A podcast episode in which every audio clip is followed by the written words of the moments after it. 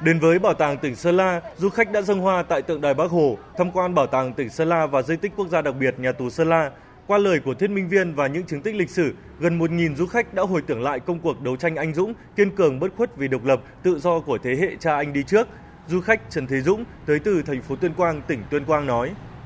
Hôm nay là cùng với đoàn nhà trường chúng tôi đến ờ, thăm ờ, di tích lịch sử nhà tù Sơn La nơi có tiền bối cách mạng đồng chí Tô Hiệu bị giam cầm và chiến đấu hy sinh ở nơi đây. Thì lần đầu tiên chúng tôi đến đây thì cũng cảm thấy rất xúc động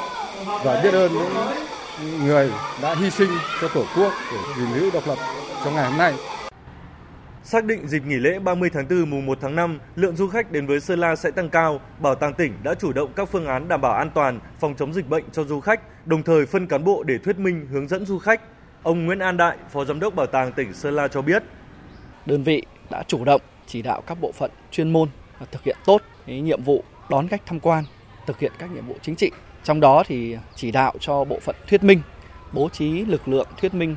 để phục vụ tối đa cái nhu cầu của khách tham quan khi đến với Sơn La. À, đồng thời phải thực hiện tốt công tác à, phòng chống dịch COVID-19 theo khuyến cáo của ờ, ngành y tế